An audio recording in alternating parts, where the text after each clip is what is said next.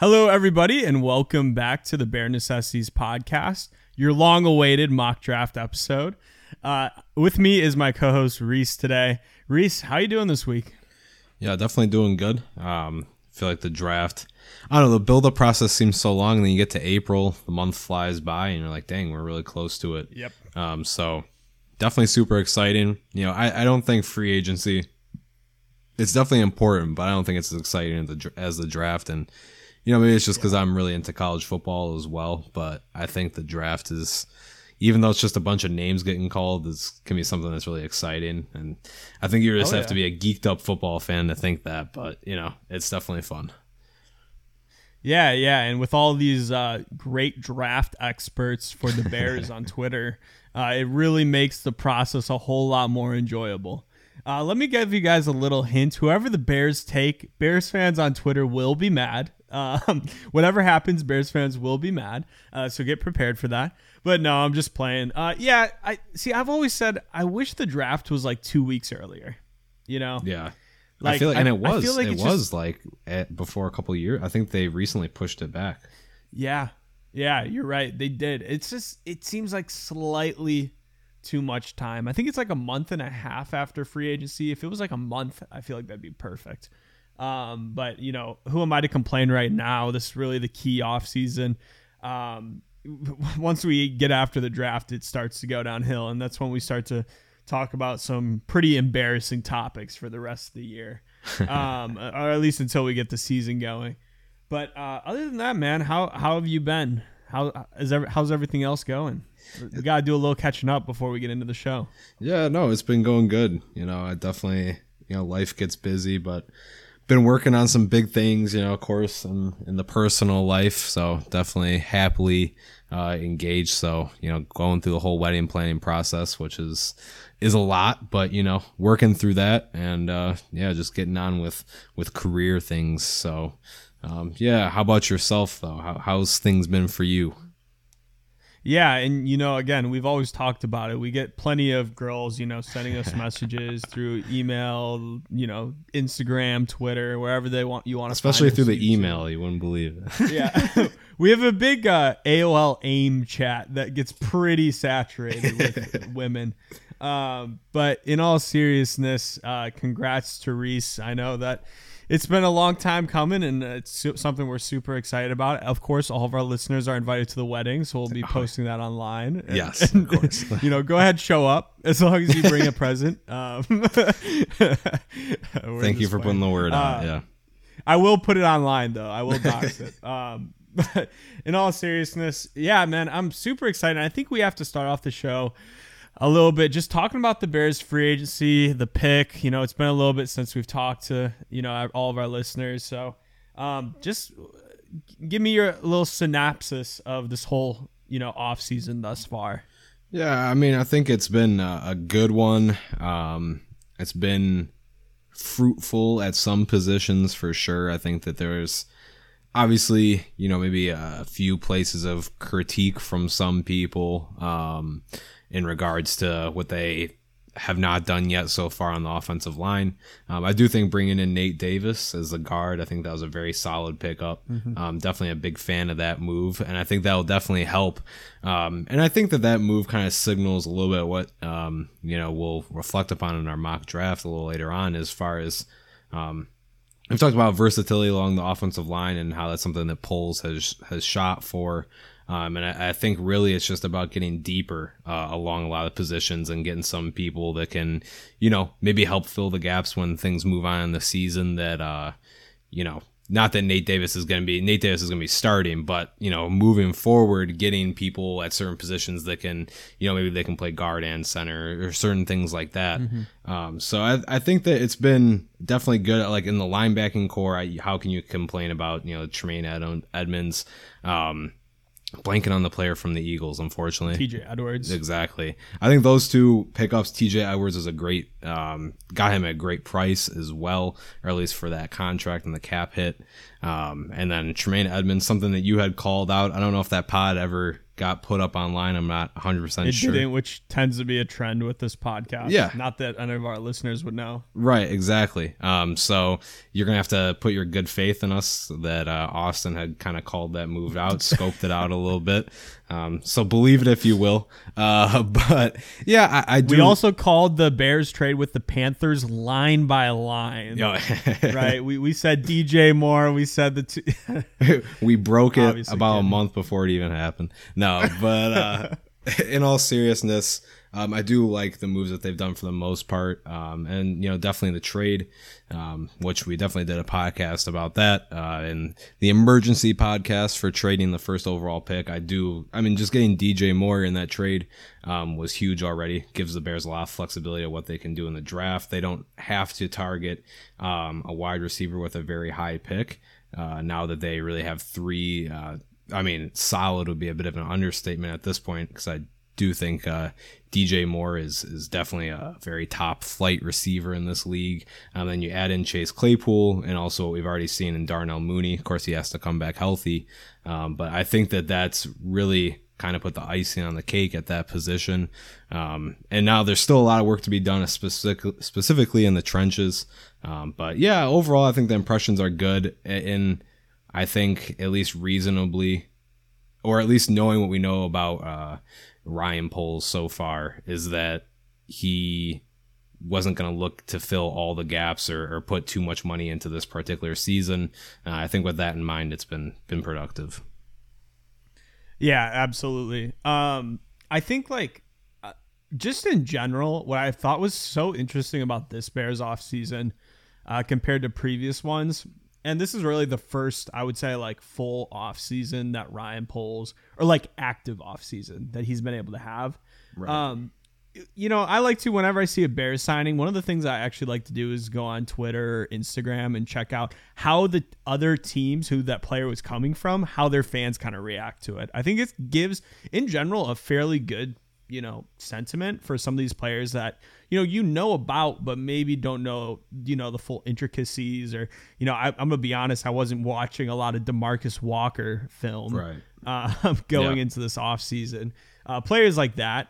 And in general, I have to say that the sentiment was super, whenever the Bears signed a player from the team, they're like, come on, dude. Like, what are we doing? We should have signed this guy. And that was very specific for Nate Davis, was someone that I saw that, a lot on Titans, Twitter or whatever. And then also DeMarcus Walker, who, to be honest, I think DeMarcus, I struggle right now to believe that he'll live up to his contract that he got. That being said, it's a contract you can get out of pretty easily after 1 year. Still, I think they're both great signings. Andrew Billings was someone that Raiders fans were really upset about losing. And I for some reason, I find that kind of sentiment view typically works fairly well, which is surprising, considering how reactive fans can be at times. Definitely. One player I remember that I after the Bears signed the opposing fans were good riddance to is Buster Skrine when we signed him from the Jets. Jets fans were you will hate him. You will absolutely hate him in a period of about a couple months. And that ended up being the case for, I think even Bears fans were a little over, dramatic with Skrine, not liking him. He wasn't, I don't think he was as bad as he was made out to be. No, he was serviceable. And, yeah. But he did get a sizable contract. So I understand that. And, I think that this is one of the few off seasons where I think that the Bears were signing players that other teams were legitimately their fans were kind of upset that their own team wasn't signing, which I just find kind of interesting there. As far as the trade with the Panthers, obviously the Bears hit the jackpot by even getting that pick to begin with. I think where the Bears are picking right now at 9 is honestly probably closer to how bad of a team they actually were. I don't view this Bears team last year with how good the offense was at times and just all this the flashes in the pan we saw. I don't view that team being anywhere close to a number 1 overall pick. I view them more as if you would have told me that if it was reversed where the Panthers had the number 1 overall pick and the Bears had the number 9 overall pick, like going into this offseason, I would say that makes sense last year, right? I would say that would 100% make sense. I think with the Bears, like there was a few games that are definitely like bounce a ball games, you know, which like those are when, especially when you're looking forward to the next season, you know, you have to take into account some of the games that were one score games, you know, and I think that's where like a lot of the criticisms for the Vikings came, right? And why maybe some people definitely expect a little bit of a regression from them is, you know, they won a lot of their one score games. And sometimes when you end up on the wrong side of it, you can kind of maybe estimate that you'll get a couple more the next year. But of course, you know, football's football. So that bounce of the ball, those type of just random situations that happen definitely impact the game. I think the Bears I think they were definitely bad. I think they over maybe played for some of the talent that they actually had last year. But there's, I mean, I think even what we, Oh, I see you. I'm saying like they kind of, like played like over their heads maybe a little bit, right? Is that the technical way to say that term? Yeah. I agree with that to a certain extent. Just some final thoughts on this Panthers trade, getting DJ Moore, young player, fantastic contract. Like that's one of the other things, like it wouldn't surprise me if they have to renegotiate that contract next year or even this offseason, because that contract, he's getting massively underpaid compared to what he's getting paid about the same as what Christian Kirk is getting paid. Actually less than him. Less. Yeah. And he's a significantly better player. That's huge to begin with. My one critique of getting the first round picks, getting it with the Panthers, I think are good, even though I think the Panthers do have some upside next year. And unfortunately they could easily win their division, which would be worst case scenario for the Bears next year. We want them to really, you know, if they screw up this pick, they can easily lose the division. But we definitely don't want them winning their division next year, which is on the table.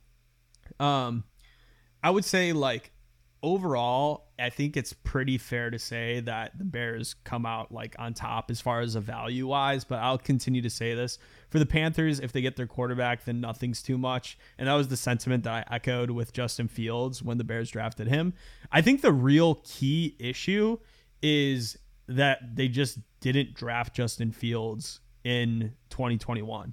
That's what stemmed this whole issue to begin with. They set themselves back a couple years and going to be even more years as they need to develop a player. And I think they're going to be drafting a player. Ryan Poles pretty much posted, you know, on a billboard, none of these guys are as good as Justin Fields. Or we would have taken one. And Ryan Poles was kind of clear with that if he thought one of these guys would be better than Justin Fields, then we would take a quarterback. But clearly with how early we traded the pick, he did not feel that way. It's funny how else this is. I really want us to do a video pretty soon on reviewing all the teams that passed on Justin Fields and some of the major miscues that went in after that. And the two teams I'm looking at specifically, the Panthers, who had to end up giving the Bears all this money for this pick, right? And the other team, who I think is even more egregious, is the Broncos, who who traded for Russell Wilson, 2 first-round picks, just to have a awful season and be stuck in one of the worst contracts. It's just egregious. that I would say for the Broncos it's even worse.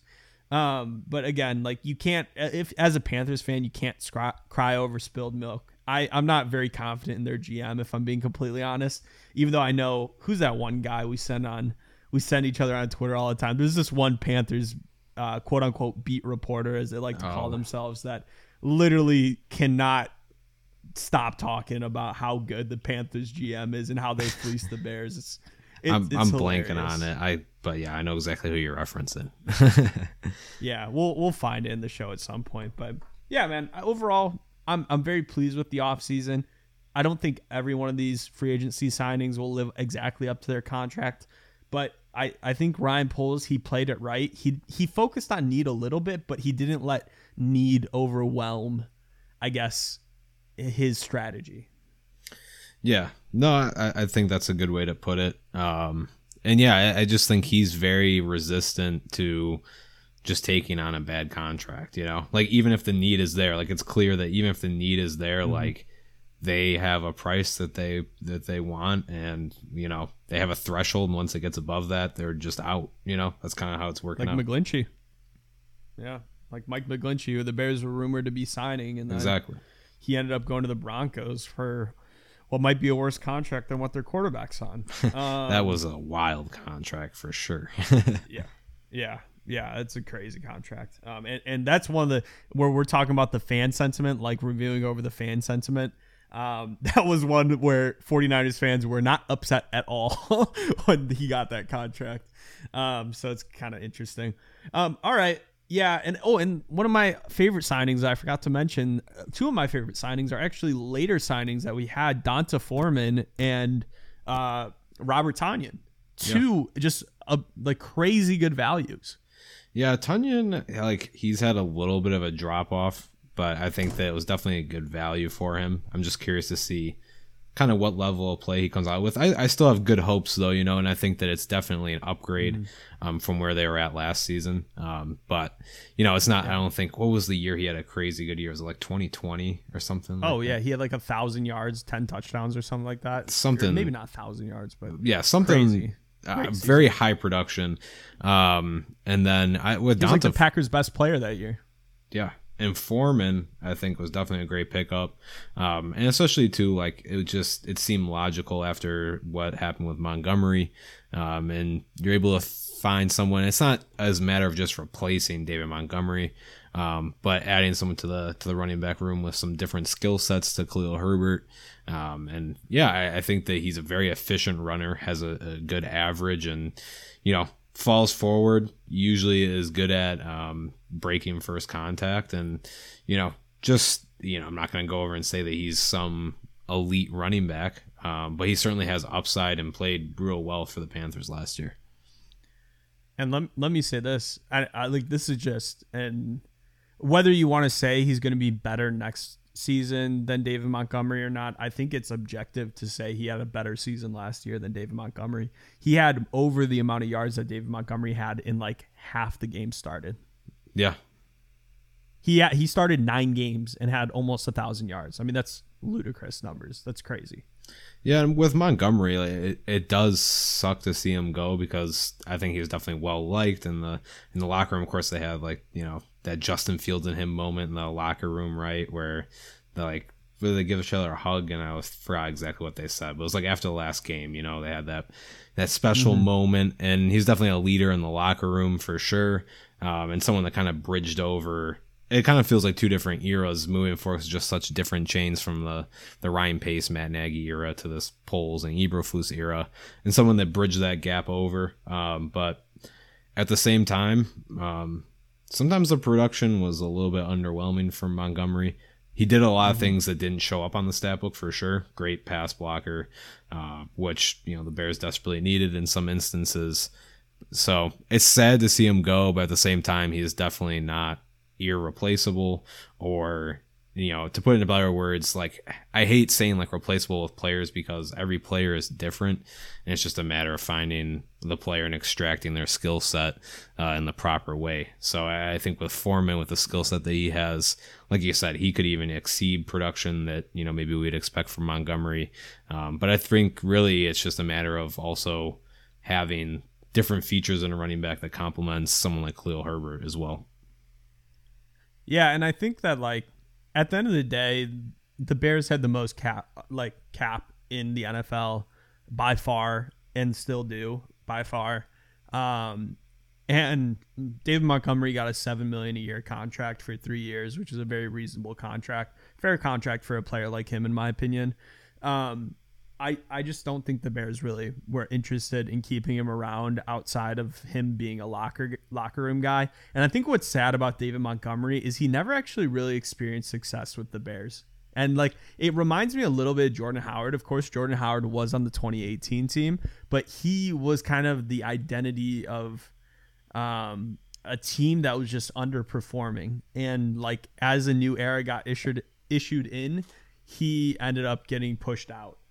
And now, you know, David Montgomery, for as good of a player he is, I think that we've been on this, like, since Khalil Herbert got drafted, like, not since he got drafted, but since Khalil Herbert really got meaningful snaps, like every time Montgomery was out there, almost every time, I just kind of wished it was Herbert, to be honest. Like, in some of the Bears, I would say the Bears' most prolific running games that they've had were all on the back of Khalil Herbert. He's just more explosive, and he handles contact well too. Like, that's the other thing is, like, I don't even know if David Montgomery definitely had like a lot of forced missed tackles, things like that. But at times I felt like he just, it was pretty clear he's not necessarily fast enough for the scheme. It was just, you hate to say it, but he's just like slow, you know? Yeah, like, that's the reality of it. And he's talented. Don't get me wrong. And he was a great pass catcher. But I just think that, like, we're going to get the same product out of Foreman as we would have Montgomery. And then this gives us an opportunity, rather than giving Montgomery that contract, this gives us an opportunity to look for maybe a more long-term solution, which they could even look at as soon as maybe the second round or maybe even the first round of the NFL draft.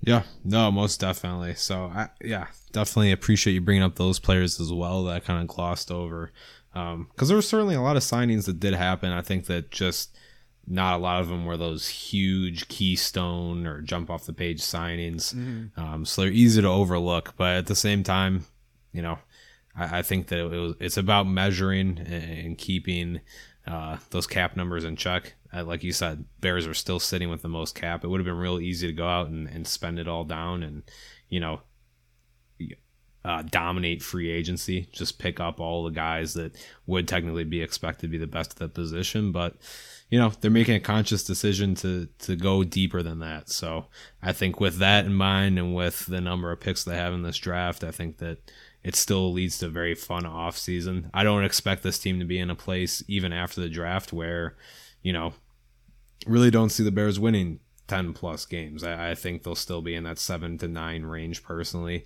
I do think there is a shot, if things in the draft fall well, to end up making this a wild card team, and there's still a lot. Before we even get into this, there's a lot that comes on even after the draft. Of course, training camp cuts, you know, undrafted free agents, all those people do make a difference. But, you know, I think that Poles has accepted to a certain extent, and not that he doesn't want to win games, but I think he has a realistic vision. And sometimes you have to respect that, even though it moves a little slower than maybe you'd like. He wants sustained success. I mean, that's what he desires. I don't think Ryan Poles will. He's going to be aggressive. Ryan Poles has proven to be an aggressive GM, but he's not going to be needlessly aggressive, I would say. One of the players I also just want to mention before we get into this mock draft, which I think that's the first time we've mentioned that this is going to be a mock draft episode. So hopefully all of you listened to the, hopefully all of you listened to or read the actual title of the podcast, because this will be a mock draft. But Rasheed Green, oh my God, I think he might end up being our best pass rusher next year. I mean, he is a very, very talented player, and someone who I feel like has never been truly utilized to his max potential, has gotten better almost every single season since he's been in the NFL, but jumped around a little bit. Also, I am biased because I'm a huge USC fan, but I just think he very well could lead our team in as far as like maybe even sacks next year. So I'm super high on that one. I think I'm higher on him than DeMarcus Walker, to be honest. So we'll see, but. Yeah, man, should we go ahead and get into the mock draft?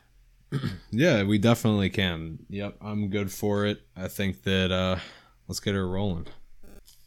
All right, so I say we do it in a dueling pick style. So we'll go round by round, because I do have a trade in mine. You don't have any trades in yours. So we'll go round one, we'll read off all the picks. Round two, we'll read off all the picks, and so on. So why don't you go ahead? Is it Mel Kiper or Todd McShay that, like, for the longest time would never put any trades in their mock drafts? I forgot who that. I think it's Todd McShay. I could be wrong. I know one of them holds it really hard and fast. I know. I know, because he says it's all hypothetical. Yeah, like making a mock draft to begin with is extremely hypothetical. No, it's a science. But a good take. Yeah, it's a science. Yeah, and also, like, how did you before you start? How did you approach this? Like, are you saying what you think the Bears will do, or like what you would do? That's a good point. I'd say a little bit of both. I know you'd probably like a one-way answer there. A lot of these, like, okay, if I were picking players myself, like, these are players that I do ultimately believe in. Of course, some of it's circumstantial, and there's players that I would prefer, of course, as anyone would do. Like, you know, the way that I picked it isn't just like, this is my big board, and I picked right in order of it, of course, because that's the whole point of a mock draft. But yeah, I think that the way I like to do it, I'd say players that I like and also do like to incorporate how I think, you know, even if they're not exact system fit, you know, I do try to incorporate that line of thinking a little bit into how they would fit into the team, and just don't try to pick blindly as far as, oh, he's really talented. Yeah, I'm the same way, I'd say. Like, I tried to balance it where it's like, these are players that I like, but I'm also keeping in mind like what I think the regime would do. Right. All right, why don't you go ahead and start us off with your first pick? Yeah, so of course, no trades in mind, so I do have the Bears picking round 1, pick 9. You know, unfortunately, Paris Johnson did go pick 8, and this decision was really ultimately between this player and Peter Skoronski with how things had shaken up on the board or the prior picks before. But we did end up going with offensive tackle Peter Skoronski from Northwestern.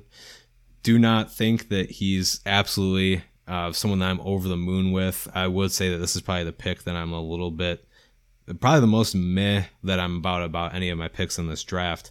At the same time, though, once I sat back and thought about it, I do think that I wouldn't be upset with Peter Skoronski at this pick.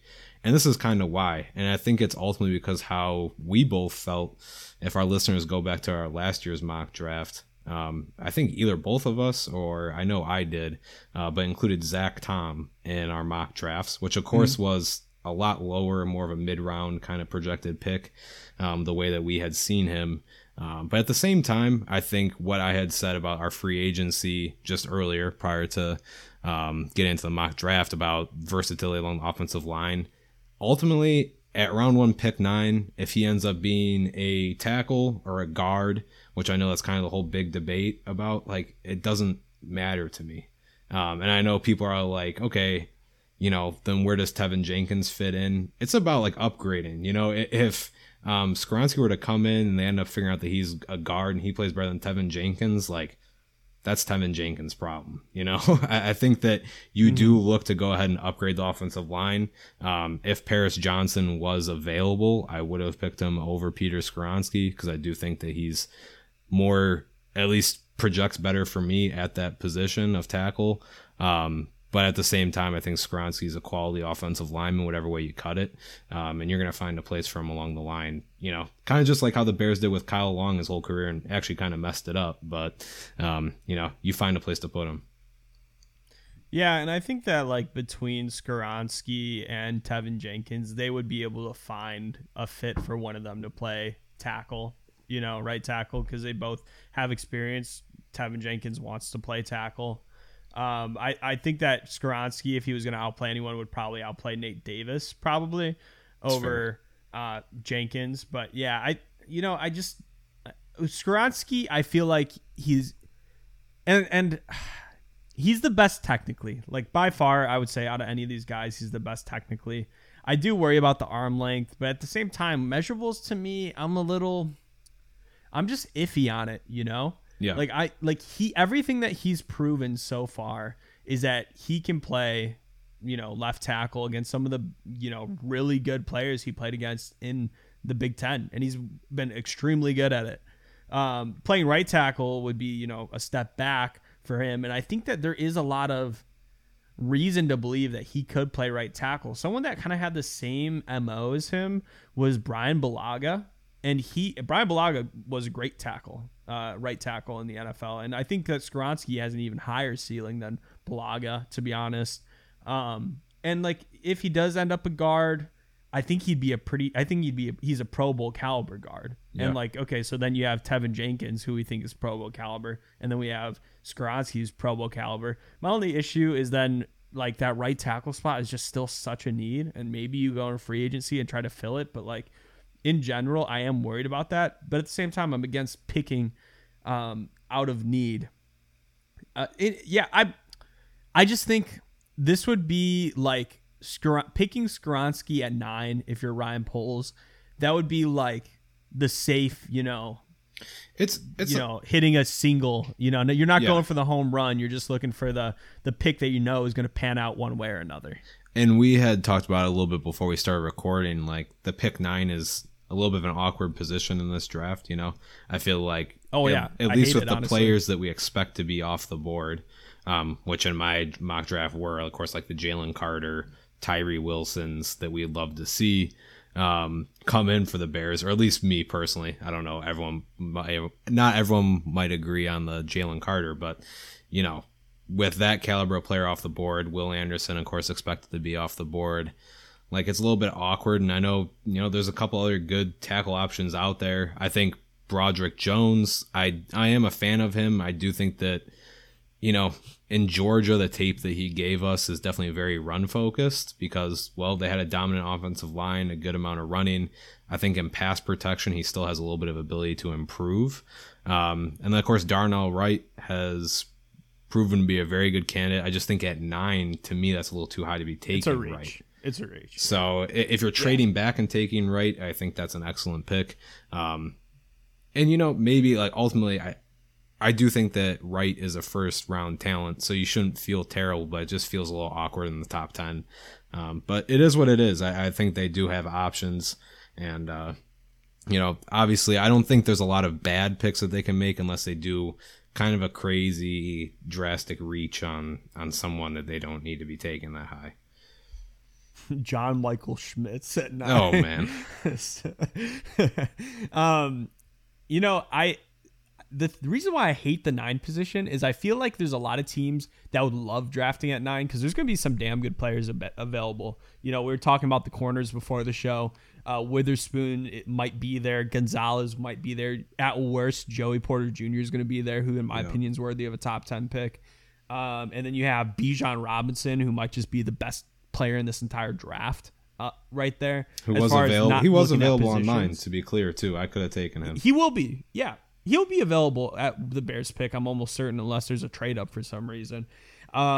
You could potentially reach on... It would probably be a slight reach on Jackson Smith and Jigba. I mean, he's a damn good wide receiver. Obviously has his limitations, maybe being potentially limited to the slot, but I don't even necessarily believe that. I think that that's been overplayed. He kind of played the slot because... He's the only one at Ohio State that kind of made logical sense to put in the slot. And like a player that's very similar to this, Justin Jefferson almost played entirely out of the slot when he was at LSU. So like, I'm not super, like, I would be okay with that. And there's players that I'm okay with. And like, they're probably better players than Skoronski. They are, like, at their individual positions, better players than Skoronski and much better players than like Miles Murphy or someone else that they might get at edge. But you just like, are these really positions the Bears should be putting a top 10 pick into? You know, I'm not as opposed to some of these options. Like, I floated out the idea of Bijan Robinson or Jackson Smith-Njigba. Sometimes I'm like just okay with just like go get the best player. You know, I like sometimes I feel like being a draft analyst, you know, quote unquote draft analysts, right? I think that term's floated around. And if some of these people I see on Twitter are draft analysts, we're definitely draft analysts. So I'll say that. But being a draft analyst, like sometimes there's just like things are overthought. And that's what happened with like 100%. Drafting Justin Fields, you know? And I'm just like, sometimes you just go and get the best player and worry about, you know, if you get Bijan Robinson and he's a top, you know, running back for the next 6-7 years, even if he doesn't go that well into his second contract, it's a win, in my opinion. Like, I think that would still be a huge win. But that's not who I'm drafting, so don't worry. I actually traded down because I do want to consider positional value here. I actually traded down with the Steelers, which is something that was talked about a little bit earlier this week, all the way down to 17. And got back our second round pick that we sent to them, which I think is fair value considering the Bears, like as far as trade references go, we gave up a first round pick to move up from 21 to 11. So they'd be giving up a high second round pick going from 17 to 9, which is 8 slots. So I think that's completely fair. I think the Steelers could be going after Skoronski, and I think that makes sense for them. A lot more sense for them than it would the Bears, in my opinion. Or another wide receiver, potentially. Like, there's a lot of options they could have on their board. And I have the Bears picking Broderick Jones. Looking at the tackles, Skoronski, I think, is just the best technically. You worry about the traits, potentially. Skoronski, and here's my comp. And another player that I actually really like in this draft, Nolan Smith. It's like, he's such a good player, but you just worry about the measurables, you know? Like, everything on film is, like, good and, like, good to a T, but you're just not sure. And especially with the scheme fit, too, of what the Bears are trying to operate with, you know? Like, the Bears want more athletic tackles. They want bigger defensive ends. So I think they're kind of, like, similar in that way. But as far as, like, the tackles, Paris Johnson Jr., I think, is going to be, like, the, like, only for sure successful tackle from this class, in the sense that he's big. All right. He's pretty athletic. He's pretty good technically. He's balanced. He reminds me of Andrew Thomas a lot that the Giants have.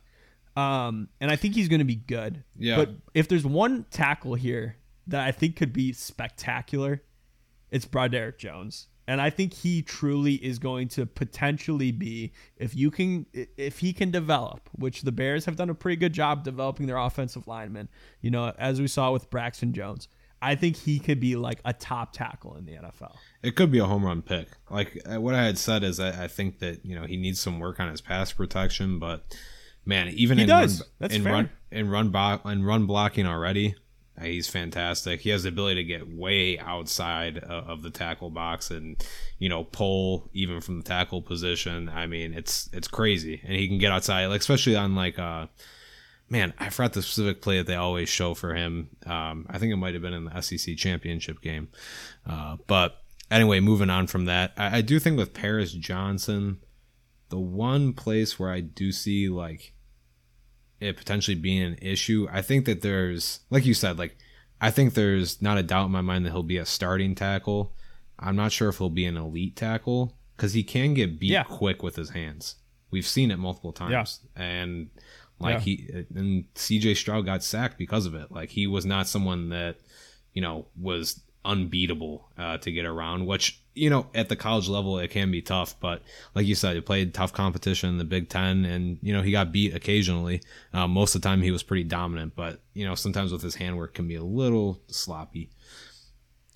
I also just think, like, as far as a fit for the Bears, I think Broderick is probably the best, just because he, like, exactly what you're saying, he gets outside, like he's able to get downfield with his blocking. He's already a great run blocker, which is huge for the Bears' points of emphasis right now. Yeah. And like has the body to just like, and like athleticism to develop into a much better player. And I think the number one thing that they're going to look at is mentality. Like he is a mauler. Like he wants to put his guys into the ground, which is not something I necessarily see out of Paris Johnson Jr., to be honest.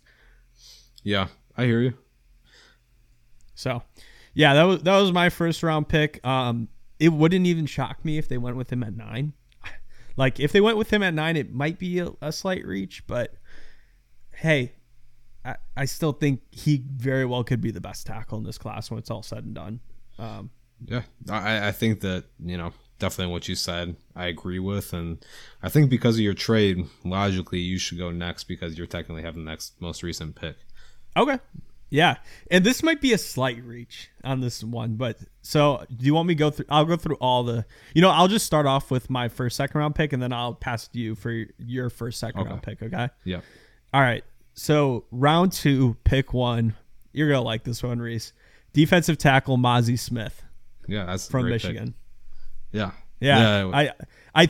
He's like a potential first rounder. I don't know. That might be a slight reach, but at that pick, you get him in the second round. I just feel like that's a home run pick, and it's a safe pick. That's like the double that I was just talking about. Like it's just a logical pick, in my opinion. Yeah, I think, you know, people discount he can play 3-tech. Also, though, too, can just play just a great 1-tech. I mean, the man is just a legit run stuffer. Has the ability to get to the quarterback too, but it's you know, I think he's elite in his ability to stop the run. I mean, he's really good at just shifting over on the block and just clogging the hole. And there's just so many runs that you watch on tape where it's 1 yard, half yard, because he was just able to so quickly just lean his weight off the block. Definitely really enjoyed watching Mazi Smith play. For the people that aren't familiar, I'm definitely a big Michigan fan, so that's why I love the pick, but I think he's also a great player. Like you said, maybe a slight reach. I think he's right kind of in that borderline period. He could go late first round to a team that's really motivated, but I don't see him going too much further down, like the mid-second round. I don't think he's escaping the second round. There's no chance of that, I don't think. I think he's better than Kalijah Kancey. I think he's... Kalijah Kancey is good. It's just I think that, and some of it's like school-wise, people really like to think that, you know, just because he's so athletic, you know, he could really just be that exception to the rule, just like Aaron Donald was. He has some really great moments on tape. I think it's all about putting it together consistently for him, and also the just overall size. I mean, he's not overall huge guy. He ran a incredible 40 at the combine, and that's what really kind of just put him on the map, and that's what scares me a little bit. Yeah, and the other player I considered here was Keanu Benton, who I think is going to be freaking awesome too. Keanu Benton, that's a great pick. But Mazi, to me, people like to say that he wasn't productive, and I guess you can say that in terms of like finishing, he wasn't always productive. But if you just look at the numbers, it does not tell the story with like the absolute just disruption and pain in the ass he was for opposing teams when he was at Michigan. Yeah, no, he was, and like there's so many players that are like that, right? Where it doesn't all show up on tape, and sometimes.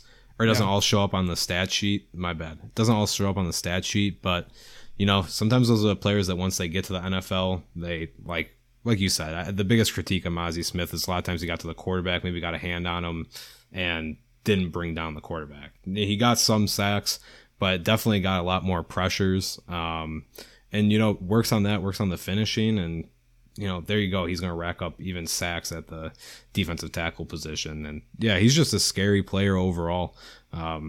Day one starter. Yeah, definitely. The defensive line certainly needs a lot of help, and he's someone that, yeah, I don't think there's any debate over that. All right, what's your pick?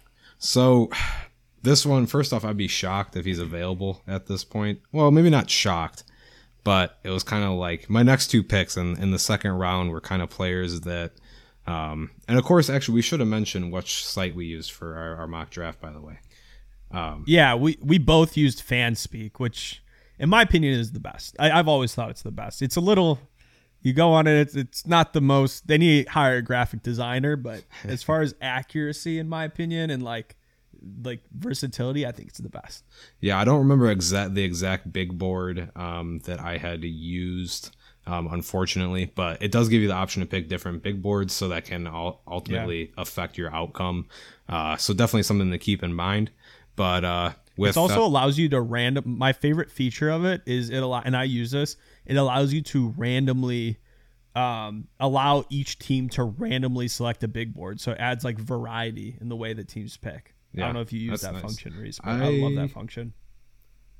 Don't think I use that in particular, so I think I worked all off the same big board, so definitely has an effect. But at round 2, pick 22, John Michael Schmitz, which I figured at that position, I think that's a little bit of a no-brainer.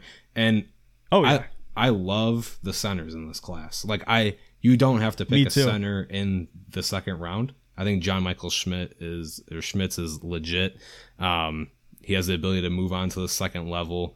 Had a really great Senior Bowl. I think that's what caught a lot of people's attention. But, you know, people that were in on it already knew beforehand.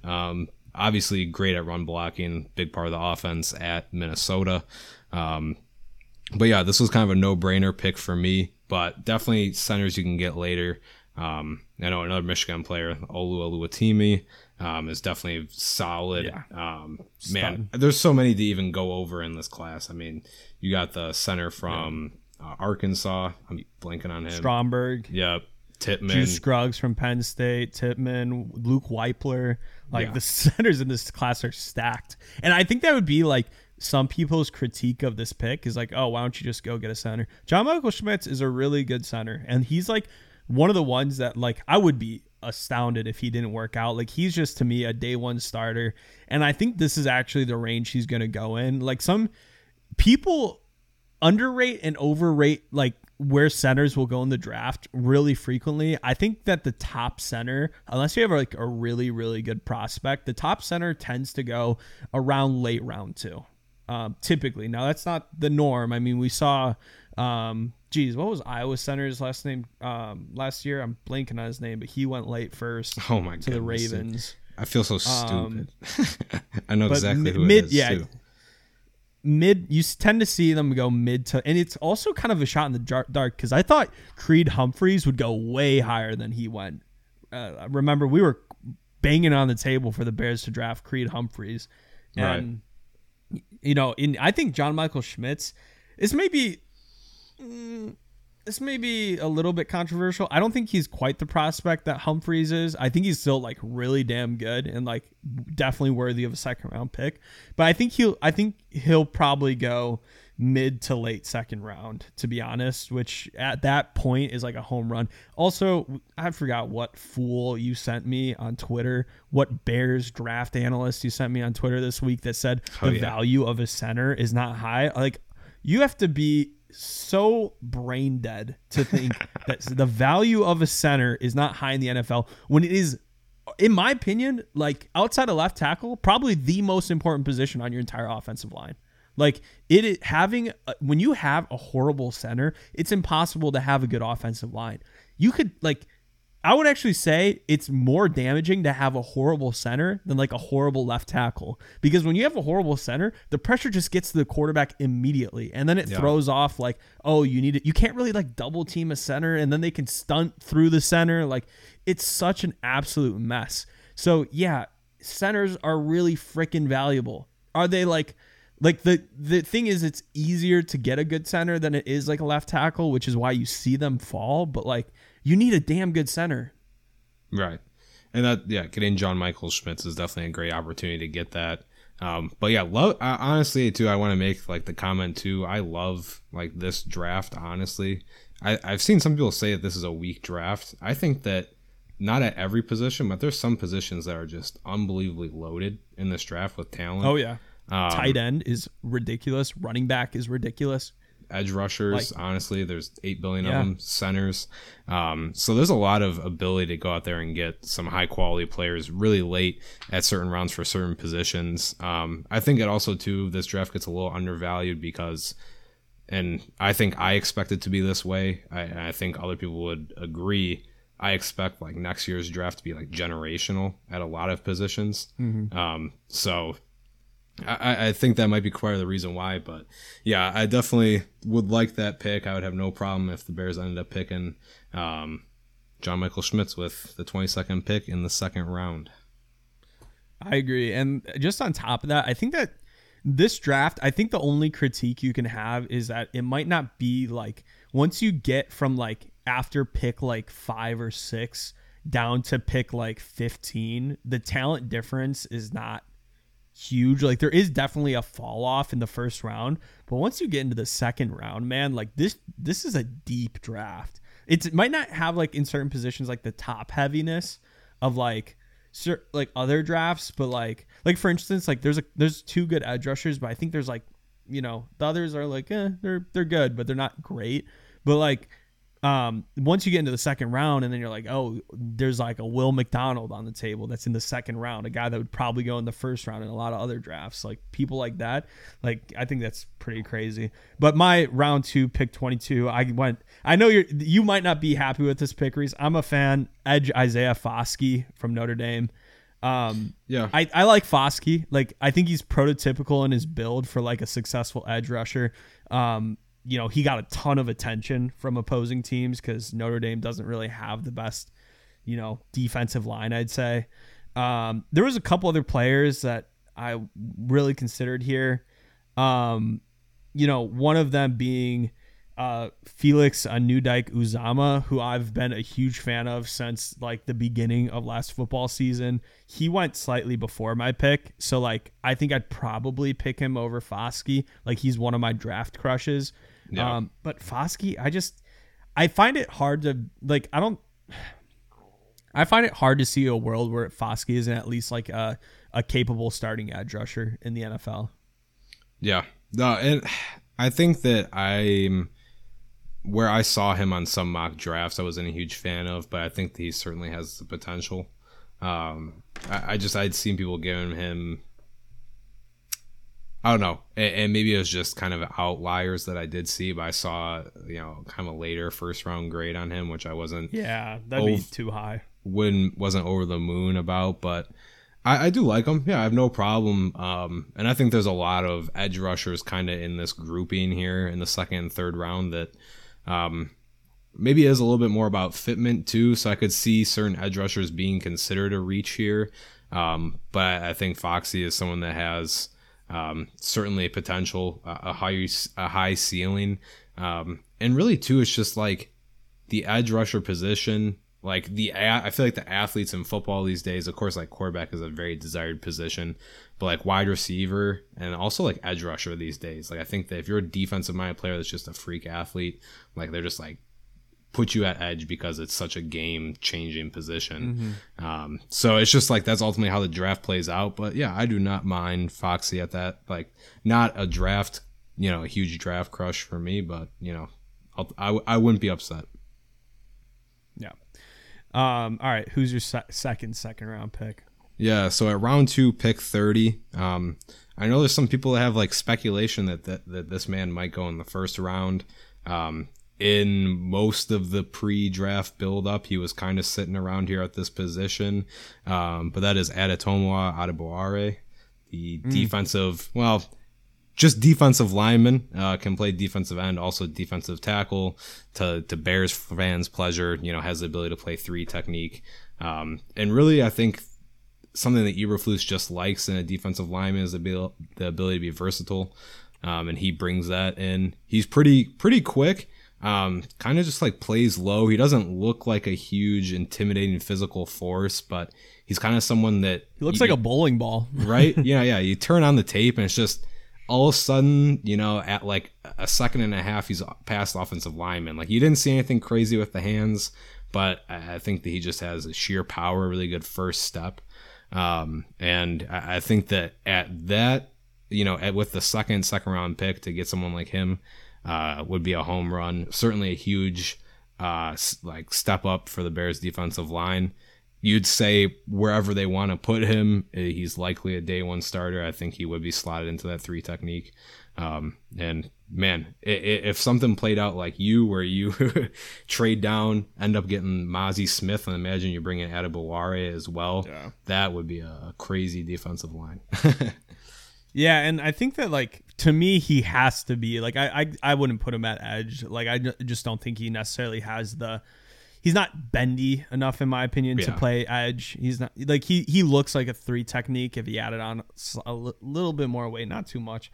But yeah, he's someone that like, Kalijah Kancey gets the Aaron Donald like comparison quite a bit, but I would almost say that Adebowale is like probably closer in my opinion, because he's just a freak athletically. Like if he plays that defensive tackle position, he's going to be a freak athletically.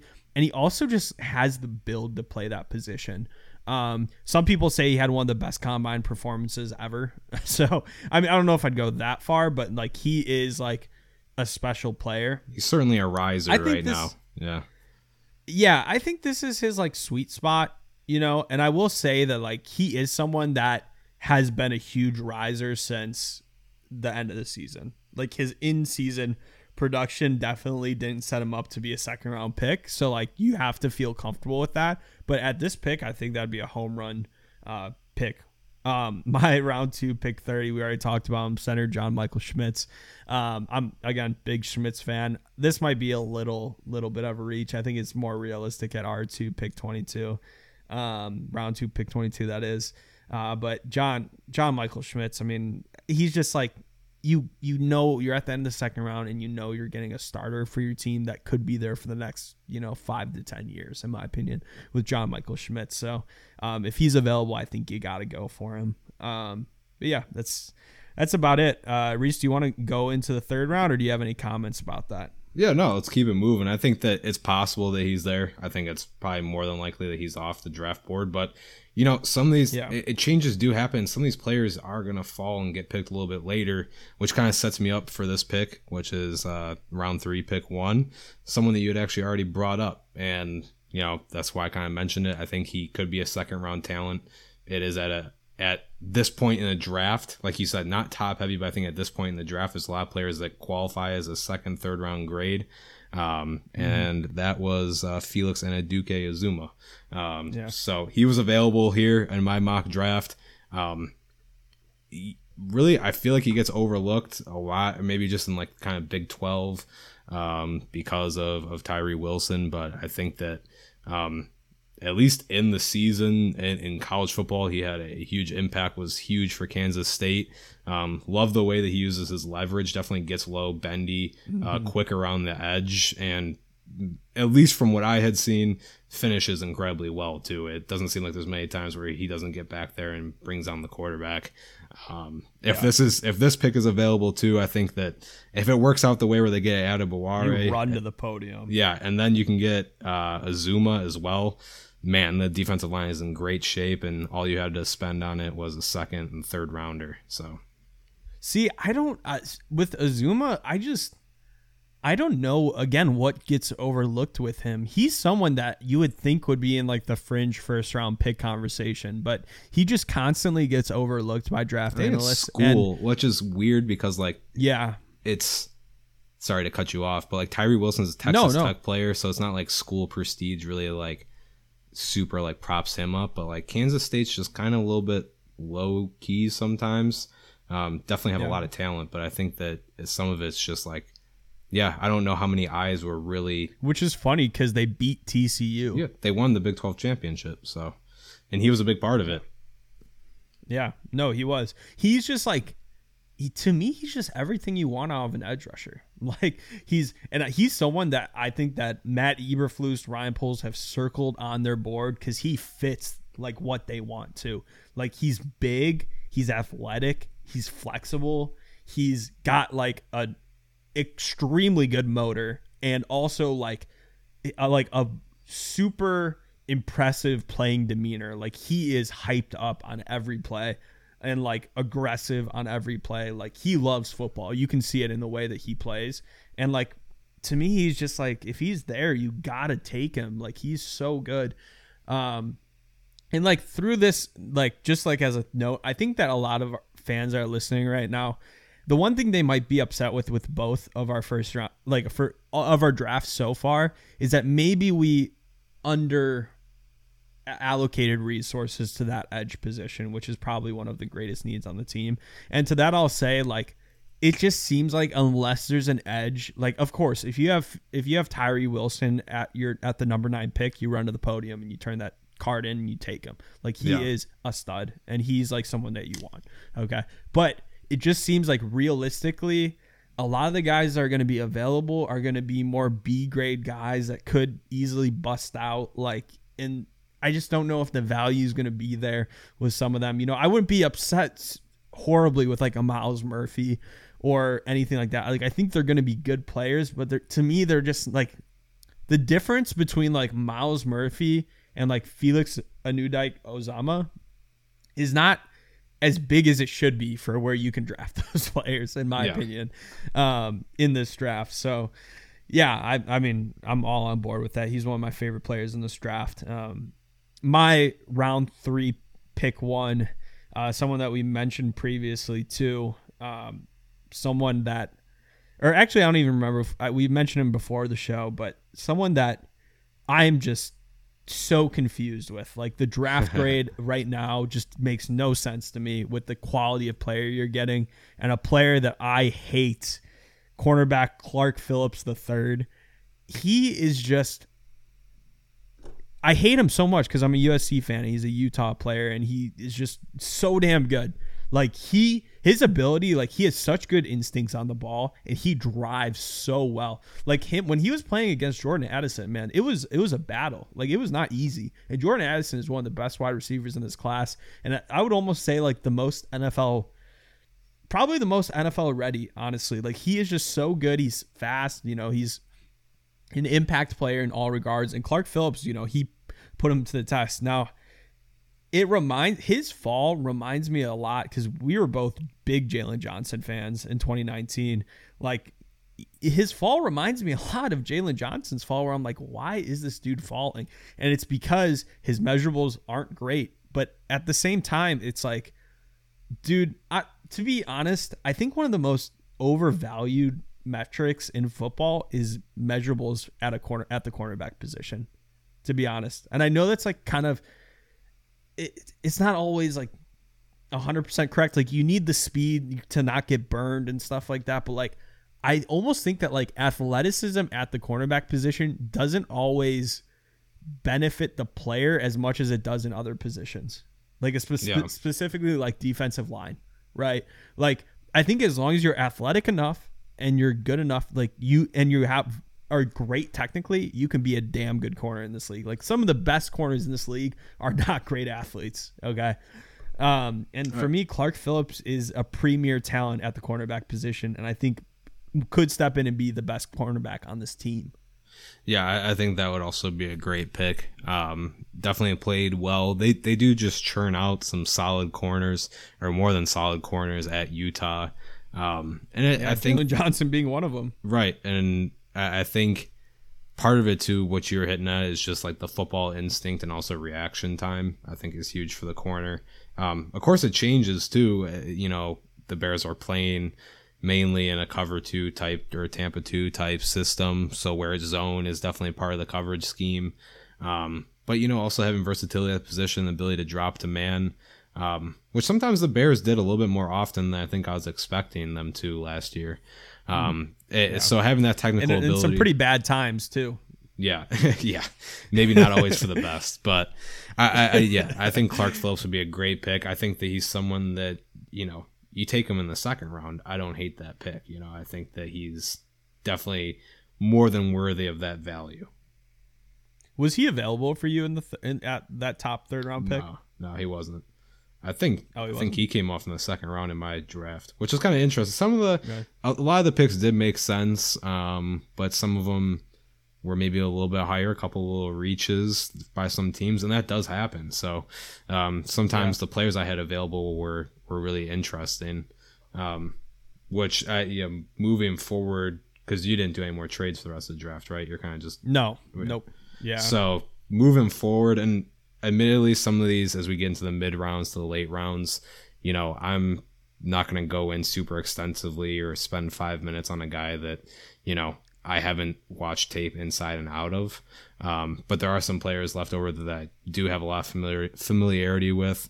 But yeah, this round 4 pick 1, not someone that I would have expected drafting before this mock draft, but I think that he would make sense. Maybe not necessarily a huge need for the Bears right now, but with the round 4 pick 1, I went with Roschon Johnson, running back out of Texas. Nice. So I love Roschon Johnson. In my opinion, like, he's just like straight up he kind of has that power that you remember from Montgomery, but he's also faster, has that same great pass catching ability. But better athlete too. Yeah, he's just kind of he's not exceptionally big. I mean, he's definitely a powerful running back. But yeah, I mean, a lot of good tape on him, gets overlooked because of Bijan. So, you know, definitely, I think some people do get not carried away is definitely not the right thing, but distracted watching the Bijan Robinson tape, and, you know, Roschon Johnson definitely has talent. I think he'll have an impact on NFL roster. You know, he's not going to be your franchise running back like you think Bijan is going to be. But I was like, I was really wanting a running back, but I didn't want to spend my like round 2 and 3, especially when like Zach Charbonnet, which of course former Michigan player ended up transferring to UCLA. I do like his game. It's a little bit, he's very much. How did I not know that? I didn't know he played at Michigan. Yeah, he was a Michigan transfer. Yep. Damn, I'm an idiot. Transferred to UCLA. And his game, he's not like an exceptional cutter. He gets up to acceleration quick, runs the good pad level. But I didn't really want to spend a pick on Zach Charbonnet and decided to wait till the mid-rounds and pick up a running back like Roschon. With my top fourth-round pick. And, this would have been seen as, a reach, a couple weeks ago. But now I'm just not even sure. People were projecting this guy to go in, the fifth or sixth round, 2 weeks ago. But now they're, projecting him to go in, the second or third round. So it could be a reach. It could be an oversell. But wide receiver Jonathan Mingo. I'm a huge Mingo fan. I think, he needs to grow. That's the thing is, as a player, he needs to develop a little bit. And I don't want to call him a one-trick pony. I don't think he is, but I think that just the Ole Miss offense operates in a very specific way, right? Good old Lane Kiffin, man. Yeah, it's just a different offense. It's not. It is a jump from to the NFL coming from that offense. So he needs to develop, but his upside is he reminds me a lot of Deebo Samuel or AJ Brown, not Deebo in the sense of I don't think he's going to get as many carries as Deebo got, but he's kind of in between I would say a Deebo Samuel and an AJ Brown where Mingo gets a lot more of the screen passes and he gets but he doesn't necessarily get carries like Deebo. But he also operates kind of similar to AJ Brown, how he operated in the Ole Miss offense, where it's a lot of deep mid crossers that he gets the ball on. And I just think he might end up being a slot, a big slot receiver in the NFL, which, considering we might lose Darnell Mooney or Chase Claypool, I feel we almost certainly will lose one of them next offseason following this. I feel he would be a really good player to have developing behind them. And then I also think he's kind of a good backup for DJ Moore. I think he can operate in similar ways that DJ Moore will operate in this Bears offense. Yeah, I would really like that pick. I mean, especially at that position. But yeah, Mingo is definitely someone that you kind of sold me on. But yeah, if you have not had the chance to watch tape, you'll definitely enjoy watching it. It's just exciting to watch, some of the players are, you have to take their qualities and, sometimes they might not be home run type players where they're not always getting the big plays, but Mingo has the big, fun, exciting plays to watch. Kind of how Pickens, they're watching Pickens tape, where it's just, I take him over Jalen Hyatt. I think he's better than Jalen Hyatt. Jalen Hyatt's, it's all about team, man. I don't have an issue with the right team drafting Jalen Hyatt. It's just the position. Some people were talking about him going in the first round. I'm looking at that. I'm bro. No. I mean, it's yeah. No, not first rounder. But I think that second, third round, sure. Go and get your Deshaun Jackson type player and, move forward. I like Cedric Tillman, too, by the way. Cedric Tillman's overlooked. Might honestly end up having a better career than Hyatt. I think he will for sure. I think Tillman, he is the definition right now of a one-trick pony, but he's, in my opinion, maybe in that Herbert discussion where it's can he not do it, or is it just the offense that doesn't ask him to do it? Because that, and maybe I should give the same benefit of the doubt to Hyatt, because that Tennessee offense is just wacky. It's probably one of the furthest things from an NFL offense, and that's why I wouldn't touch Hendon Hooker in the draft with a 10-foot paw. Yeah, it is. It's fun to watch, but man, some of these players I'd be kind of scared to draft.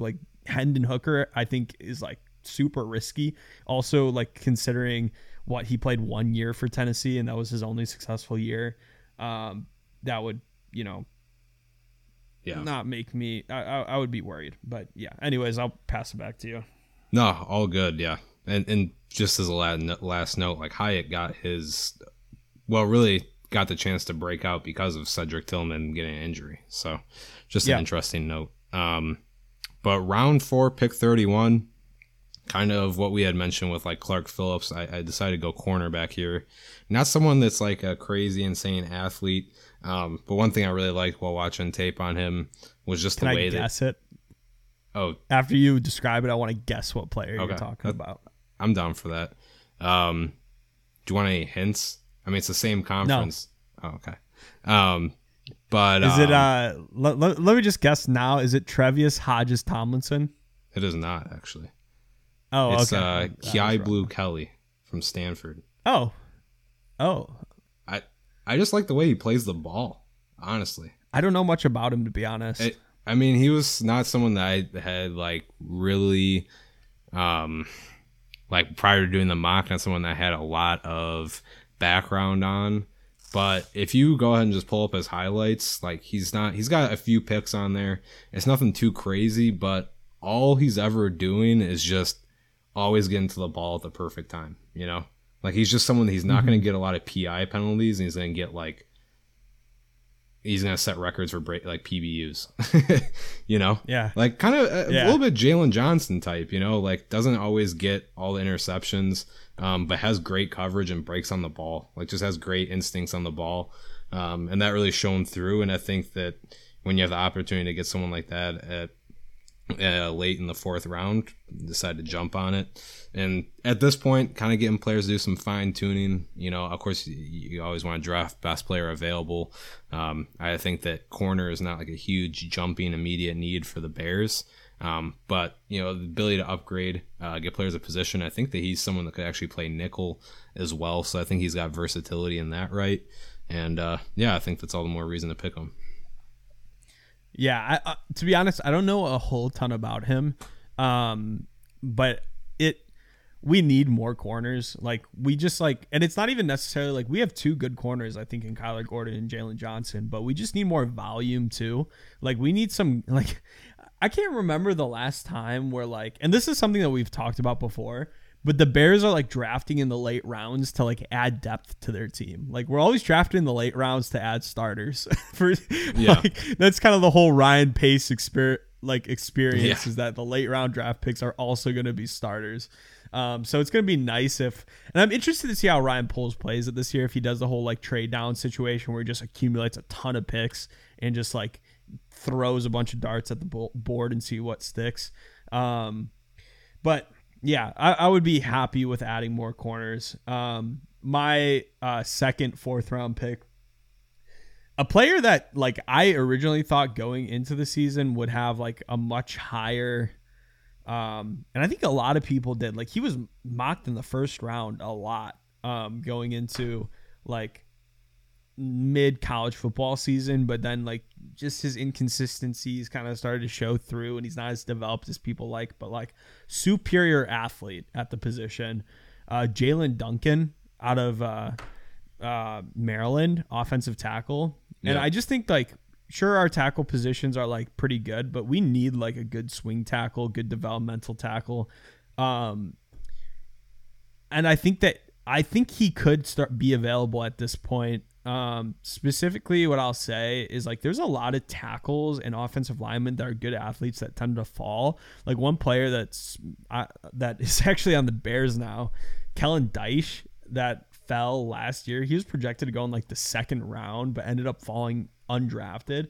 I think that might be a similar situation with Jalen Duncan. He's definitely not a first or second round pick. I could see it earliest in the third, but latest in the fifth. And he, to me, is just a superior athlete. And I think for this Bears team, you'll see a lot. I'm almost certain we will almost always draft tackles and convert them to guards. It would surprise me if we draft a lot of guards out of college football, to be honest. I get what you're coming from with that. Yeah. So worst case scenario, he might be a super athletic guard. Yeah. Which, I mean, you get someone of that caliber at that point in the draft, it makes more than enough sense. Moving on to the fifth round, round 5, pick 1, is Emile Achior Jr., a guard from Alabama. Not someone that I'm completely over the moon with. I do think that makes sense though, just because obviously Alabama, the offense does change, especially with offensive coordinator is always getting hired. So it's not like Nick Saban always has like one prototypical Alabama offense, but they're always going to be running the football. Someone was definitely held his own in run blocking. I think also matched that in pass protection, although sometimes it wasn't perfect, which of course is why he'd be a later draft pick here.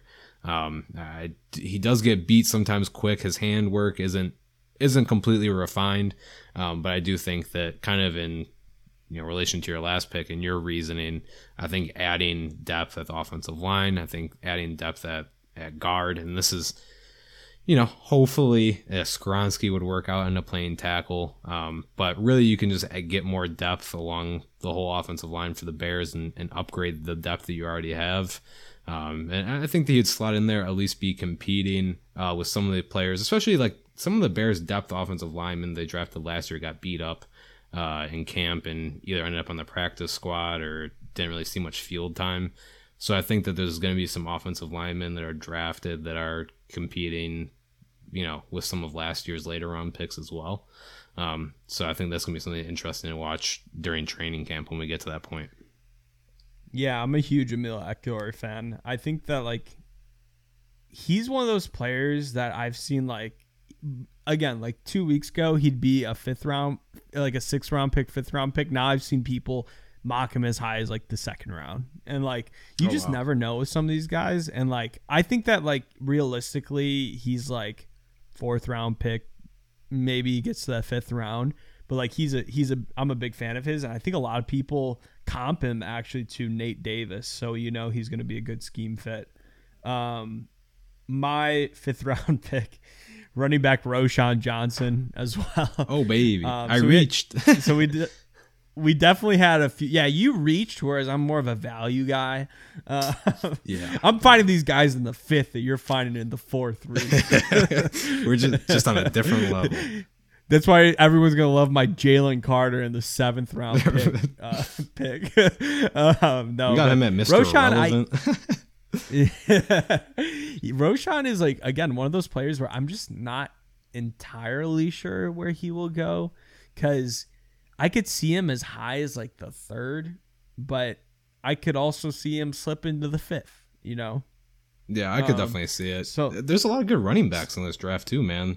And it's just a lot of teams, their running back need is just so weird that there's so many good running backs that might not even get drafted this year. It's kind of nuts. It's also a scheme fit thing. You just never know what they're going to prioritize on that position. And there's definitely teams where Roschon, I don't think a team will see Roschon and be he'll be our main back. So that's why I think he might get pushed down. I think they'll view him as a change of pace guy, or he needs to be in a running back room necessarily, maybe not the feature back, but I think he's a really good fit. And I think having him learn behind also former Texas running back Donta Foreman would be super good for him. And I think he could be kind of that long-term answer. And I think he fits the scheme a lot better than Montgomery did. He reminds me this might be a stretch, but stay with it. He gives me a little bit Austin Eckler vibes, even though they're different players. If that makes sense. No, I agree. He's going to be a weight room warrior, Roschon Johnson. The way that they use their physical traits is similar. Yeah. They play with, even though Roschon I think is bigger and Austin's faster. Yeah. But at least top end speed, I think. But yeah, moving forward, of course, Roschon Johnson, I agree with that pick. I would have picked him higher. So obviously I can stand behind that. Moving on to the second fifth round pick, the round 5 pick 13. Someone that I was a little surprised to see here. And let me just preface this, Austin. How would you feel that take a safety? Safety has to be one. I think that we need a safety, but I feel the safety class is one of the worst we've seen in a couple years. I got you. Well, I took Jaire Brown. Oh, he would be a home run. Yeah. From Penn State. Honestly, I'm not going to say that he's not a completely similar player to Brisker, but it's just really interesting the way that Penn State uses their safeties, because he's someone that can be lined up in the box frequently, blitzing off the edge. He's kind of just a real versatile player, and I think that you know, obviously he'd be a backup player. I would not project him to give any trouble or, you know, be a threat. But obviously you probably get him involved on special teams and as a depth piece as at safety, someone that could probably fill in and play similar to if Brisker were to go down. So ultimately, I think that would be a great pick. Rose Bowl MVP, too, if you're about individual accolades. So there you go. Yeah. And like, this is realistically the conversation we need to be having with Bears fans. What you're supposed to do in the fifth round is get a guy that you can put at depth and hope he develops, not actually start that player immediately. I know this is a foreign concept to Bears fans, but yeah, that's typically what you do with a fifth round pick. I agree with that. I'm actually going depth too on my mid-fifth round pick, linebacker Dorian Williams. To me, he was just like the best player on the board. Yeah. Are you familiar with Dorian Williams? Yeah, a little bit. I can't say I've like poured through the tape, but he's just like, he's an athletic freak. Like he would be a really good backup for Tremaine Edmonds. And like, maybe like, I mean, if you put him at the position that Jack Sanborn's going to be playing, like as far as an athlete, he'd be like freaking ridiculous at that position. I don't know. He needs to develop though. That's kind of like, he's not, I think that he could compete with Sanborn, to be honest, for that position. I'm not afraid of putting someone to compete with him. I think throwing him out here and calling him the starter is very presumptuous. Yeah, well, that's what good teams do. I mean, they bring in competition from young players. You know, that's why I like when people are like, "Oh, like." They're upset when we brought in Tremaine Edmonds and TJ Edwards because where's Jack Sanborn gonna play? You have the wrong things in mind. I mean, like it's like think about what you're like arguing. Like where's Sanborn gonna play? Yeah, I'm happy we got at like a Pro Bowl linebacker, but where is our undrafted free agent from a year ago gonna play? Like he's better than an undrafted free agent. Don't get me wrong. I'm pro Sanborn, but come on, man. Just come on. Yeah. All right, 7th round. Who you picking at the top of the 7th round? Round 7, pick 1. For myself, because I hadn't picked one already, had to throw myself a Michigan guy in there. And you know what, Austin? You know I love myself a good possession receiver. You know I love it. I knew it. Ronnie Bell, baby. I knew it. Give me Ronnie Bell. That's such a great pick. Honestly, dude, I'd be really surprised if he doesn't have a successful NFL career. Just polished route runner. Not insane athletic traits, but works the middle. He can work any point in the field for you. Work the boundary. He can work the middle of the field. I think definitely would just be a great slot guy. And with the Bears, I think he's a great complementary piece to the rest of the receiver room too. You know, not getting so much like for like. He's different to what the Bears have. I think, he'd be at round 7, I think is great value. I think he could go as high as round 5. I think that 5 or 6, I think 5 to 7 is ultimately he's going to land somewhere in there. So definitely possible he could be around. Yeah, and you know the old football trope. You want to build your wide receiver room like a basketball team. You know, you want to have your big guys. You want to have your point guards, right? Did you get that out of Madden? But, you know, that's been like everywhere. That's literally, it's all there's so many good football tropes. That's one of my favorite things about the NFL. It's like he's a student of the game. Right. And I know we're moving through these last few picks, so I'm not going to spend a lot of time, but how pissed off would most Bears fans be that I addressed wide receiver in the 7th round? There's a lot of people would be fucking, well, man, we're going to get an explicit podcast. That slipped. Oh, no. A lot of people would think that... cover your baby's ears. You know you play it while you're rocking him to bed. But yeah, I feel like a lot of people would be upset about that, but I digress. I think the issue actually is that most Bears fans have the intelligence of a 12th grader, or Austin, you cannot insult our listening base, man. So we need to make sure that we keep it really. No one's gonna listen to this podcast anymore. If they're listening at this point, they're not the ones we're talking ride or dies. About. That's okay. True. This is an hour and 25 minutes in. But yes, I think a lot of Bears fans would be upset, but like You know, I want depth at our wide receiver room, but yeah, I mean, the value of some of these wide receivers just won't be there, and there is a fall off at a certain point in the draft. My top 7th round pick, another one of my favorite players. I'd be surprised if he went this fall. Actually, I can't say he's my favorite because he's like a 7th round pick, but like one of my like late round gems, cornerback Keitrell Clark from Louisville. I love the way he plays. I think he is going to end up being a slot receiver in the NFL, but he's just slot corner. Just a damn good player. Yeah, sorry, a slot corner. He's just a damn good player, though. Yeah, not in. Hey, man, we always like our mid to late round DBs. That's usually where we excel in our picks. Well, Nasir Adderley just hung it up, but we were big on him back in the day, and then also Tariq Woolen. We'll never live that down. Both Austin and myself may have mocked him. He was in your mock draft, last year. So, moving on. Could you imagine if we had him with Jaylon Johnson and Kyler Gordon? Our secondary would be like top 2.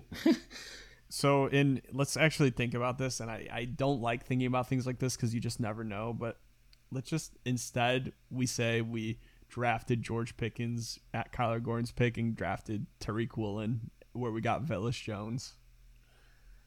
They were both available. Oh, man. Well, you can't win them all.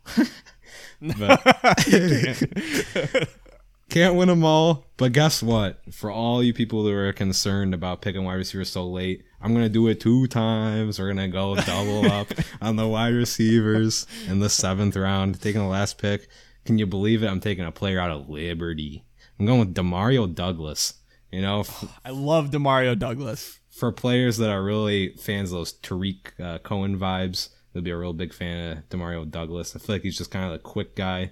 Love watching him operate in space. You know, you got to give him the ball in space. Like, just real sleeper, like, Tyreek Hill vibes. Not that he doesn't have Tyreek. Exactly. No, exactly. He doesn't have Tyreek Hill, like, top-end speed. I think he ran, like, a 4.44 40, which is nothing too shabby, but not, like, 4.2 speed. But, man, I think that is the pick to go ahead and just take a flyer on someone that could just be a sneaky weapon. And, maybe he takes Velus Jones' spot. I love that pick. He gives me total. He can return like the ball, Hill, too, I think. And I think he's returning. He plays a lot bigger than he is. Like, he plays like he – when we talk about players that play smaller, like he – the one thing that's really good about Tyreek Hill is, like, he has such good body control – that he's able to, like, when a ball is underthrown, like, pull back, jump up, and get a contested catch. Like, we talk about all the time guys that play bigger and smaller. Like, Quentin Johnston, I think, plays a lot smaller than he actually is. But, like, best body catcher in the world, Douglas, man. Yeah, I know. It's the most frustrating. I don't know when there was a shift, because it seemed like even 4 years ago, everyone in college football could go and high point a ball, but like even big guys now can't do it. It's like I don't know if it's just like the coaching in college football now or what, but it's like it's so rare to actually see players that can go high point the ball. I don't think there's a single guy in this class that is like really exceptional at it. Do you know of one? A.T. Perry, maybe. Yeah, he is good at it. A.T. Perry is good at it. A.T. Perry's good at it. But Mingo's not bad at it. He can get up there, but Quentin Johnston's interesting because you'll watch this man jump and catch the ball at his hips. Like Chase Claypool. Honestly, that's a great comp. Claypool, it's a great comp for Quentin Johnston. Honestly, is Chase Claypool. Yeah, and I think I think he'll go end of the 1st round, but it wouldn't surprise me if he fell out of the 1st round, which is crazy because it seemed like at the end of he's one of those things where it's just so damning. After what he did to Michigan, it seemed like he'd be a top 10 pick. And he was just so good for TCU. Like, that's the one thing is like the film is a different story than actually watching him play. Like, he was flat out dominant. I mean, he went to sleep at times. Like, the Georgia game, he didn't, have a great game. Like, obviously championship, but like, there are games where he looked like he was by far the best receiver in college football, period. And then there'd be games where I also think he's faster than his 40. Like, he plays a lot faster than his 40. Most definitely. It surprised me. He was like a 4.5. I thought he would be in the 4.4s for sure. But I think his best case scenario is to land in like a Shanahan scheme, because like just scheming him open, I could see him having a ton of success. But I don't know. He's a frustrating player. I think kind of similar to Claypool in certain ways. But yeah, my last pick, I kind of want to change it because I really considered saying DeMario Davis as well at this last pick. And he, like, I'm a huge fan of him. But I'm going defensive tackle Cameron Young from Mississippi State. He's just a player that I think is overlooked severely right now. I just think he's going to be a serviceable defensive tackle somewhere. And I think that, like, getting that in the 7th round, even if he's a backup, like, maybe he's our new Kairos Tonga or something like that. And that would be like huge. And that'd be a win. That's definitely a win. Yeah. For a 7th round pick, that's a huge win. Let me bring it back. Do you remember when we were all hyped about Kevin Tolliver? Kevin Tolliver? Was it Calvin? A little bit. Tolliver? Yeah. I do recall a little bit. Like, I'm not saying we as in our podcast, but Bears fans in general. That was an interesting time. There's a lot of interesting times, man. We get hyped about a lot of kind of just like mid players that have like 2 good games. Jesper Horsted was one of those. Wrecking Knoll. That's got to be the most Ryan Knoll, baby. That I've seen. Yeah, that's the most egregious that I've seen. Corey Wooten is a Bears legend for ending Brett Favre's career. It's like the most petty thing. The Bears fans are like, yeah, Corey Wooten, he'd be allowed to eat dinner in my house. Like, I'll invite him. Who's was it Lamar Houston who tore his ACL on the sack celebration against New England? Oh man, legend. Yeah, and he was imitating the other player that injured himself doing a similar celebration as a Titans player. Are you serious? Yeah, I didn't know that. That's freaking hilarious. And he did the same thing. I will always respect. Actually, current free agent Leonard Floyd for, like, suplexing Danny Amendola in his first game against it wasn't his first game, but against the Dolphins. Do you remember that? Yeah. In like 2018, where he like picked him up and threw him on his head. That was kind of. We can wrap up the pod after this, but I got one player since we're just throwing out names. You want a real throwback here, man? Shea McClellan. Oh my god. God, I wish we could be talking about like good players, right? Like, I wish we had so many good players that we were just like throwing out like actual good players' names, Like for instance, like the Chiefs, they can go back and they can talk about like all these half decent wide receivers. Who was the wide receiver for the Chiefs that I think he got cut in 2018 or 2017 and ended up signing with the Ravens for a couple years? He was actually a damn good wide receiver. You know what? I know exactly who you're talking about. People are always like, this man's so underrated. Dang, yeah. Bro. Who are you talking about? Retired. And you know what? I can't even get up on a quick Google search because it's been like time moves by so quick, but I know exactly who. Kansas City Chiefs leading wide receiver by year, because he led them for a couple of years, probably for multiple consecutive years, honestly. Okay, here we go. You got it. It's, hold on, let's see. Okay, this is like all-time leading receivers. Don't think he's on this list. No, he probably is, honestly. Really? All right, let's see. Top 10.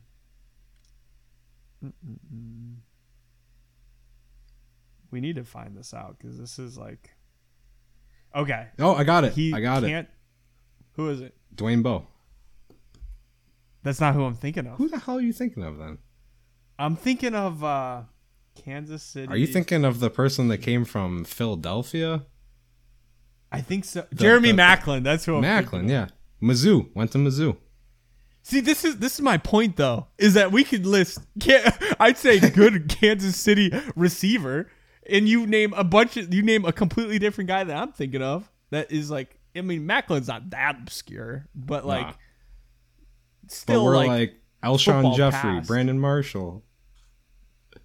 Marty Booker. Yeah.